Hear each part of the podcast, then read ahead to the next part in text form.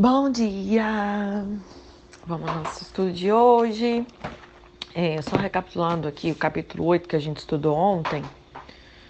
É, nós estudamos o 7 e 8? Foi. 8. É um resuminho assim rápido, né? Aqui tá falando sobre aquilo que foi partilhado. Lembra que nós vimos que Romanos ele mostra aquilo que foi exigido, aquilo que foi provido, aquilo que foi partilhado, aquilo que foi comprovado e aquilo que foi praticado. Então, o capítulo 8 ele está dentro da justiça que é partilhada, né? E como que os cristãos podem ver uma vida justa sem estarem constantemente lutando para manter a lei de Deus? Paulo apresenta um outro princípio universal, a lei da vida, que é vivida no poder do Espírito. A lei do Antigo Testamento falhou nessa produção da justiça. Assim, Cristo, Deus ordenou, condenou na carne o pecado e proveu o seu Espírito, que capacita os crentes a satisfazer inteiramente as exigências da lei, sem se preocuparem com as tentativas. A gente focaliza na resposta ao Espírito de Deus e não em tentar guardar as leis, entende? Então, assim, fica muito mais fácil em vez de você ficar falando, ah, eu não posso. Não, você foca em atender, em viver e dar uma resposta a esse Espírito de Deus. Se formos controlados pelo Espírito, que é o que trouxe vida ao corpo à morte de Cristo, ele trará vida a nós que, estamos, que estávamos né, espiritualmente mortas. É, não estamos mais obrigados perante a lei, mas sim em responder prontamente ao Espírito. É, Paulo agora lança seu olhar adiante. Um dia a própria criação será renovada, ainda que nós estejamos renovados. E o Espírito nos apoia em nossa fraqueza, orando conosco, por nós. Vimos que é nosso relacionamento com Deus que nos traz a vitória, pois Ele já nos escolheu, não para confusão no abismo do pecado, mas para sermos transformados à imagem do Seu Filho. Né? Na caminhada, Deus jamais nos abandonará nem mesmo permitirá termos o ônus do pecado. Ele já resolveu o problema com o pecado de uma vez por todas. Somos as amadas de Deus. Né? Nada poderá nos separar do amor de Deus em Cristo nosso Senhor. Então, um, versículo chave, eu diria assim, de Romanos 8 é o versículo 1, que fala de, é a nossa ressurreição da vida, né? E uma aplicação pessoal disso que Deus verdadeiramente nos fará semelhantes a Jesus. Amém? Alguns destaques com relação ainda a esse capítulo. O objetivo, trazendo assim, né, um, um conceito para conseguir entender e absorver ainda mais. O objetivo de um jogador de futebol, por exemplo, é atingir o gol, né? Mas ele o faz prestando atenção o quê? Na bola. Ele não fica atento ao gol enquanto ele chuta. Se vocês repararem, uma vez eu estava reparando isso. O cara que não vai bater o pênalti, por exemplo, ele olha para o gol, beleza, para saber onde é o alvo dele. Mas depois disso, ele ficou, ele quando ele bate, ele tá olhando para a bola. Eu achei incrível isso. Né? Ele não fica atento ao gol enquanto ele chuta, ele fica olhando para a bola. Este é o ponto que Paulo nos fala. O nosso alvo é sermos justos e é verdade que a lei descreve essa justiça. No entanto, chegaremos lá mantendo os nossos olhos fixos em Jesus, mantendo nossos corações sensíveis ao Espírito, não tentando cumprir a lei. Por isso que ele falava ali naquele verso, né, que eu estava até explicando para vocês. Ah, aquilo que eu quero fazer, eu não faço, é aquilo que eu não quero, isso faço. Isso é uma pessoa que fica tentando guardar a lei. Entenda que eu estou falando guardar a lei não no sentido dos judeus que guardaram a lei mosaica, não é só isso, mas realmente das regras da religião ou das leis mesmo de Deus, né? Os princípios que Deus espera que a gente é, cumpra, né? Mas quando você. Isso é a pessoa que ela é guiada, ela, ela tem um domínio do pecado sobre ela, ela fica ali tentando.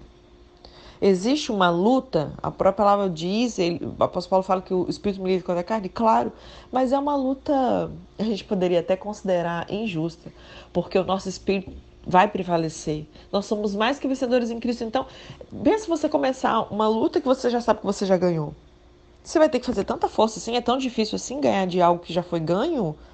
Entende como a gente precisa renovar nossa mente, né? Então a gente não fica ali, a gente mantém nosso coração sensível ao Espírito, não tentando cumprir a lei. Agostinho, ele afirma: ame a Deus e faça o que quiser. Porque se você ama a Deus, o que você vai querer é o que ele quer, vai estar tudo alinhado, né? Neste caso que você quiser será bom. Com relação à nossa mente, a palavra aqui é lá no verso 6. Deixa eu ver aqui qual que é o versículo especificamente. É, ele fala assim: a mentalidade da carne é morte, mas a mentalidade do espírito é vida e paz. Mente, a palavra aqui é, fo, é fronema, que significa maneira de pensar. nós precisamos reorientar toda a nossa proposta de vida para que procuremos ser responsivos, ou seja, dar resposta ao Espírito de Deus e confiar nele em vez de buscar guardar a lei de Deus e confiar na nossa própria força. No verso 11, ele vai falar do Espírito, se o Espírito daquele que ressuscitou Jesus entre os mortos habita em vocês. Esse versículo declara um dos mais estimulantes ministérios do Espírito Santo. Ele nos fortalece aqui e agora. Muito embora sejamos seres humanos, entre aspas, pecadores, introjetando em nós o mesmo poder que fez ressuscitar Jesus da morte. Ele nos capacita a viver de maneira santificada. Em nós mesmos, de fato, não iríamos conseguir, né? Mas o Espírito Santo, que é aquele mesmo que teve o poder de ressuscitar Jesus dentre os mortos, é o mesmo que nos capacita, que habita dentro de nós e nos capacita a viver uma, uma vida santa. Olha que incrível.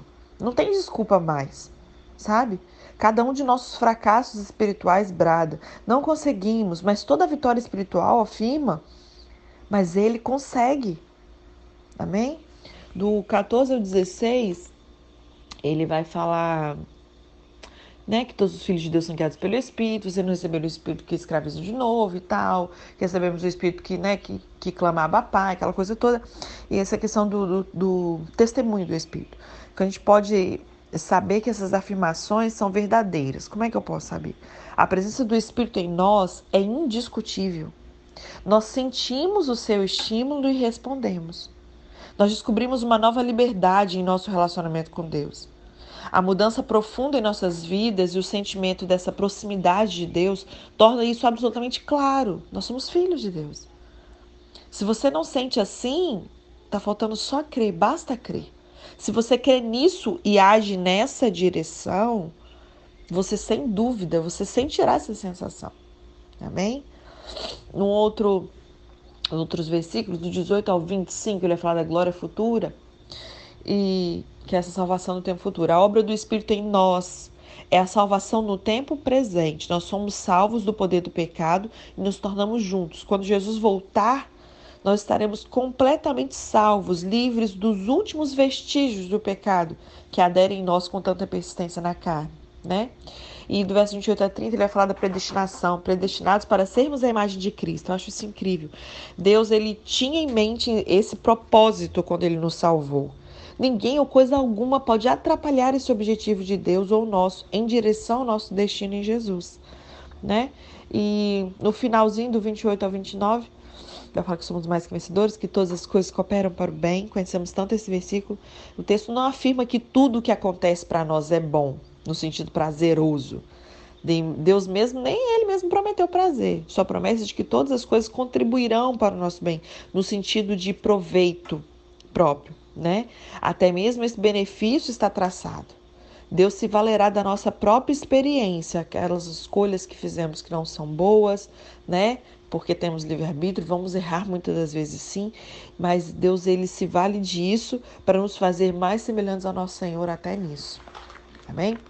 E amanhã a gente leu capítulo 9 em diante, vamos acrescentar mais um pouquinho de informação ao nosso estudo, falando de justiça de Deus versus justiça própria é, o primeiro ato de justiça própria da humanidade, nós vimos lá em Gênesis 3, no verso 7, quando é, abriram-se então os olhos de ambos e perceberam que estava nus, eles o que? Eles cozeram folhas de figueira e fizeram cintas para si.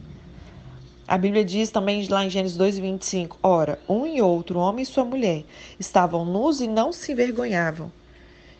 E que depois eles perceberam que estavam nus. É interessante observar que Gênesis 3,7 afirma que os olhos de ambos foram abertos. Obviamente, aqui nos trata de olhos físicos, né? Porque eles já estavam bem abertos antes, mas de olhos espirituais, que agora passam a ver e se acusarem. Eles agora, entre aspas, percebem que estão nus e ficam envergonhados dessa nudez. Eles perderam aquele estado de inocência Eles percebem não apenas uma nudez física, mas essa nudez espiritual que nos deixa vulnerável. Na Bíblia, a justiça sempre é comparada com vestes. Várias passagens do Antigo, do Antigo até o Novo Testamento indicam que a justiça é o que nos veste diante de Deus. Olha o que diz Apocalipse 16, 15.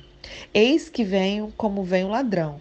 Bem-aventurado aquele que vigia e guarda suas vestes, para que não ande nu e não, se, não veja a sua vergonha. A nudez de Adão e Eva representava a perda da justiça de Deus. Eles agora estavam percebendo que a sua condição física espelhava essa condição espiritual. E a primeira providência, providência é, tomada pelo homem foi de tentar resolver a situação ali da sua própria maneira. Quantas de nós não fazemos isso no nosso dia a dia, tentando dar um jeitinho? A gente quer ajudar a Deus, aí vai lá, mete os pés pelas mãos e depois a gente tenta ainda consertar com a nossa própria mão de novo o erro que a gente cometeu, né? De modo que a gente se sentisse mais confortável, menos vulnerável, cobrindo a vergonha com as folhas de figueira, como eles fizeram. Eles tentam salvar as aparências em vez de procurar o perdão de Deus. Fabricando ali aquelas cintas de folhas de figueira, eles estavam tão somente tentando acalmar a própria consciência e estabelecer a sua própria justiça. Olha o que diz Isaías 64, 6. Mas todos nós somos como imundo e todas as nossas justiças como trapo de imundícia. Que aqui a gente sabe que no original, esse trapo de imundícia era é como se fosse o nosso absorvente quando estamos menstruados. Para Deus é isso, a nossa justiça própria. A justiça do homem para Deus é isso. Deus não aceitou essa tentativa do homem de se vestir da sua própria maneira e fez a vestimenta de peles que os cobririam. Vimos lá em Gênesis 3:21. Fez o Senhor Deus vestimenta de peles para Adão e sua mulher e os vestiu, que foi o primeiro sacrifício na cruz, né? na cruz, ó, na Bíblia, né? Já apontando a cruz. É, justiça própria é, portanto, a tentativa do homem de se justificar diante de Deus por meio daquilo que faz. É o esforço do homem para ser aceito por Deus mediante sua conduta, suas obras, como se estivesse comprando a justiça com seu trabalho. É inútil isso. Aí você faz jejum para comprar Deus, você vai ao monte para comprar Deus, você faz campanha. Não é assim que funciona, né? É, em Filipenses 3, do verso 8 e 9, diz assim: Sim, deveras considero tudo como perda por causa da sublime, sublimidade do conhecimento de Cristo Jesus, meu Senhor, por amor do qual perdi todas as coisas e as considero como refúgio, para ganhar a Cristo e ser achado nele, não tendo justiça própria que procede de lei, senão que é mediante a fé em Cristo, a justiça que procede de Deus, baseada na fé. É, a religiosidade, que é a prática de rituais religiosos, é uma tentativa de alcançar essa justiça por si mesmo. Foram até alguns exemplos que eu dei agora. Por não se conhecer ou não aceitar a justiça de Deus. Porque vocês concordam que se nós tivéssemos desde sempre esse entendimento de que Deus me colocou na posição de como se eu nunca tivesse pecado, eu agiria como tal. Eu não ficaria tentando fazer coisas, errei, aí vem aquela culpa, aquele fardo, eu tento fazer algo para ser aceito, para Deus me perdoar e já está perdoado. Eu só preciso, já que eu errei, tomar essa consciência, arrepender no meu coração, confessar isso e pronto. É como se nunca tivesse acontecido. Né? As pessoas elas tentam alcançar a justiça própria por meio de reencarnação, sofrimento, karma, boas obras, penitências, purgatório, tantas coisas que o homem inventa isto é, pelo esforço e mérito próprio, nunca se submetendo à justiça que provém de Deus, que é por meio da fé. A Bíblia diz em Efésios 2, no verso 8 e 9, que porque pela graça sois salvos mediante a fé, isso não vem de vós, é dom de Deus, não de obras para que ninguém se glorie.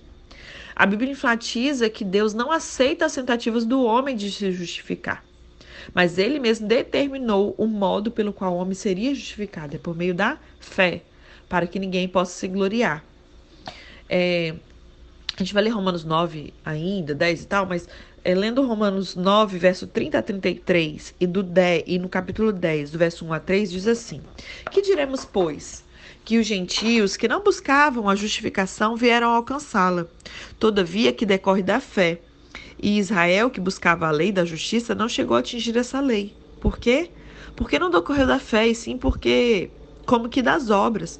Eles tropeçaram na pedra de tropeço, como está escrito: Eis que põe em Sião uma pedra de tropeço e rocha de escândalo, e aquele que nela crê não será confundido. Irmãos, a boa vontade do meu coração e a minha súplica a Deus a favor deles são para que eles sejam salvos, porque eles dou testemunho de que eles têm zelo por Deus, porém não com entendimento. Porquanto, desconhecendo a justiça de Deus e procurando estabelecer a sua própria, não se sujeitaram à que vem de Deus. Isso aqui é comum nos dias atuais, não é só para os judeus naquela época. Muitos dentro da nossa igreja, irmãos que conhecemos, eles até a gente pode testemunhar, como Paulo disse, que eles têm um zelo por Deus, sim. Porém, eles não têm o um entendimento. Eles desconhecem a justiça de Deus e eles ficam procurando estabelecer a sua a própria, não se sujeitando a, a essa justiça que vem de Deus, né? Perceba que Paulo fala sobre dois tipos de justiça: a justiça de Deus e a justiça própria. A justiça de Deus provém da fé em Jesus Cristo. A justiça própria é das obras da lei, isto é, do trabalho do homem, do seu esforço para ser aceito por Deus por meio do que faz. Quando, no entanto, rejeitamos a justiça que decorre da fé e tentamos fazer algo para sermos aceitos, estamos tentando estabelecer a nossa própria justiça e ela não será aceita jamais por Deus. Deus não aceita porque fazemos algumas coisas boas. Ele nos aceita porque o preço exigido pelas nossas vidas já foi pago. A justiça foi cumprida por Jesus Cristo e quando estamos nele, somos aceitos pelo Pai indiscriminadamente né? Então, o que que nos foi restaurado com essa obra de Cristo na cruz? A presença de Deus foi restaurada. A gente vai, a partir de hoje, vocês nunca mais vão orar, Senhor, entramos na tua presença. Porque parece que você entra e sai, entra e sai. Eita, a presença de Deus foi restaurada. Sem a consciência do pecado, a nossa iniciativa espiritual de estar na presença do nosso Pai nos é restaurada. Deus restaura o homem ao homem uma presença diante dele no mesmo fundamento que Jesus aproveitou quando ele estava na terra. Só lembrando que a nossa posição com relação ao diabo também mudou. Não estamos mais sujeitos ao seu domínio. Amém? Outra coisa que foi restaurada é a comunhão. A justiça ela restaura ao homem a sua comunhão perdida. Podemos ver como é o tipo de comunhão que Deus deseja ter conosco, olhando para a vida de Jesus. Ele se aproximou do Pai com a mesma liberdade que uma criança se aproxima de seus pais sem culpa nem pecado ou condenação. Uma outra coisa que foi restaurada foi a paz. Somente quando a justiça é restaurada, a paz pode ser restaurada também. Ela restaura a nossa paz com Deus. O senso de culpa, de necessidade, de fardo e contas de contas a pagar enche o coração de ansiedade e de falta de descanso. E Ele nos livrou de tudo isso, irmãos. A gente não pode pegar, escolher viver uma coisa que o Senhor já nos livrou. Amém? Outra coisa que foi restaurada foi a liberdade. A justiça dá ao homem o que o coração humano tem buscado e lutado em todas as épocas, que é a liberdade. A maior liberdade não é a política, a liberdade financeira, mas é a liberdade da consciência do pecado. Liberdade em Cristo, liberdade do medo de Satanás. Isso porque nós confiamos em Deus com todo o nosso coração. Outra coisa que foi restaurada é a filiação para com Deus. A justiça nos dá a mais doce consciência dos privilégios de sermos filhos de Deus. Somos filhos de Deus e participantes da natureza divina. Precisamos renovar nossa mente para entender que nós somos participantes da natureza divina. Nós não andamos mais segundo a natureza da carne, nós nascemos de novo no nosso espírito. Amém? Ah, outra coisa que foi restaurada é o domínio. É uma outra parte que nós é, é, muitas das vezes não vivemos na totalidade, né? Dominar sobre as coisas que foram criadas, dominar sobre o poder do diabo. Ele sabe quem nós somos e o poder que temos. Nós é que precisamos descobrir isso. Satanás já sabe. Ele se aproveita enquanto a gente não sabe, né? Declare confiadamente: Eu sou nascido de Deus e todo aquele que é nascido de Deus vence o mundo. Isso é uma verdade espiritual para mim e para você. Uh, Agora, vendo sobre os frutos da justiça, Filipenses 1,11 diz que cheios do, espi... cheios do fruto da justiça, o qual é mediante Jesus Cristo para a glória e louvor de Deus. Os frutos da justiça de Cristo em nós são os resultados provenientes dessa nova posição diante de Deus. Jesus Cristo nos recolocou em uma nova condição. Já aprendemos essa verdade. Isso vai influenciar a nossa vida e o nosso comportamento de uma forma radical. Fruto da justiça é, portanto, tudo aquilo que fazemos para expressar as novas criaturas que somos em Cristo. É Jesus aparecendo nas nossas vidas por meio daquilo que fazemos, do que dizemos e do que somos é abençoar e ajudar as pessoas, curar suas doenças, ensinar a palavra a elas, desfazer o poder do adversário sobre as suas vidas, ensiná-las como viver na vontade do Pai, mostrando-lhes como desfrutar de toda a plenitude de sua graça e exemplificando em nosso andar diário uma comunhão sem medo com o Pai, uma atitude sem timidez diante do adversário e de todas as suas obras, dominando sobre as circunstâncias. Isso é dar frutos de justiça, é andar como Jesus andou. Então, esse aqui é um ponto que todos os dias tem um ponto que Deus salta os olhos e fala: olha, se a gente ficar nisso aqui. Então, toda vez que eu falar isso, se atenha a dar um pouquinho mais de atenção, orar depois que acabar o estudo, orar sobre esse assunto, pedir para que o Senhor continue a ministrar o seu coração sobre isso, porque ele fala que fomos cheios do fruto da justiça, o qual é mediante Jesus Cristo para a glória e louvor de Deus. Então, é, esse é o resultado da nossa nova posição em Cristo. Nós já ganhamos essa nova posição. Então, como que eu vou fazer isso para as pessoas, abençoar as pessoas e ajudar elas, se eu não viver essa realidade de cura? Como é que eu vou curar essas doenças, ensinar palavras a elas, desfazer o poder do adversário na vida delas, sendo que muitas vezes o adversário tem poder sobre as nossas vidas, ensinar como viver na vontade do Pai, como se a gente não viver na vontade do Pai ensinar como desfrutar da plenitude da graça se nós não desfrutamos da plenitude da graça. Como a melhor forma de ensino, de se liderar, de, de influenciar é dando exemplo, andando primeiro em comunhão com Deus, dessa forma, andando como Jesus andou. Amém? É, do verso 9 a 11 de Filipenses 1 fala: E também faço esta oração que o vosso amor aumente mais e mais em pleno conhecimento e toda percepção, para aprovardes as coisas excelentes e serdes sinceros e inculpáveis para o dia de Cristo, cheios do fruto da justiça, o qual é mediante Jesus Cristo para a glória e louvor de Deus. Em 1 Timóteo 3,16, Paulo fala um pouco sobre o comportamento correto para o dia a dia do cristão, baseado em nosso exemplo maior, que é Cristo Jesus é, fala assim, do verso 14 e 16: Escrevo-te essas coisas, esperando ir ver-te em breve, para que, se eu tardar, fique ciente de como se deve proceder na casa de Deus, que é a igreja do Deus vivo, coluna e baluarte da verdade. Evidentemente, grande é o mistério da piedade. Aquele que foi manifestado na carne foi justificado em espírito, contemplado por anjos, pregado entre os gentios, crido no mundo, recebido na glória. Essa palavra piedade ela significa adoração ou reverência para as coisas de Deus. É o contrário de impiedade.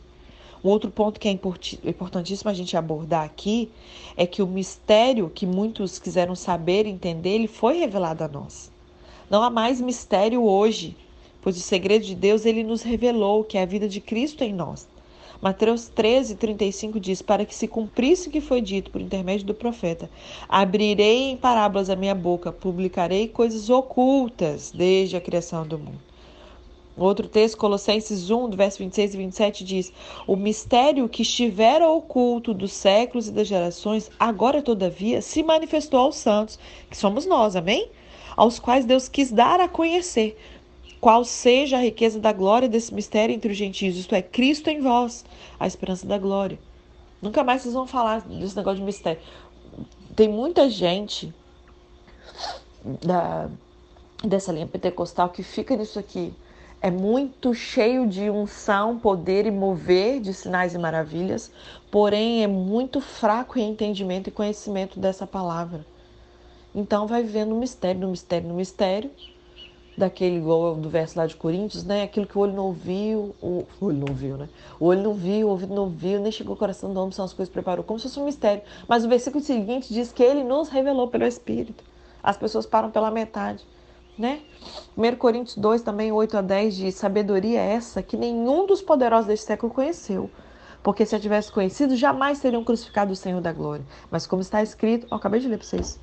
Nem olhos viram, nem ouvidos ouviram, nem jamais penetrou o coração humano, o que Deus tem preparado para aqueles que o amam. Mas Deus não o revelou pelo Espírito, porque o Espírito a todas as coisas perscruta, até mesmo as profundezas de Deus. Amém?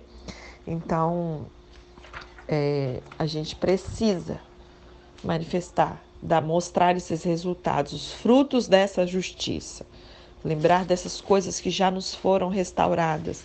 Lembrar que não temos que viver mais em justiça própria, mas segundo a justiça de Deus. Amém? Que a justiça do homem, ela, ela é limitada. E amanhã a gente vai ver sobre isso. Ah, e a gente vai dar andamento na palavra, tá bom? Deus abençoe.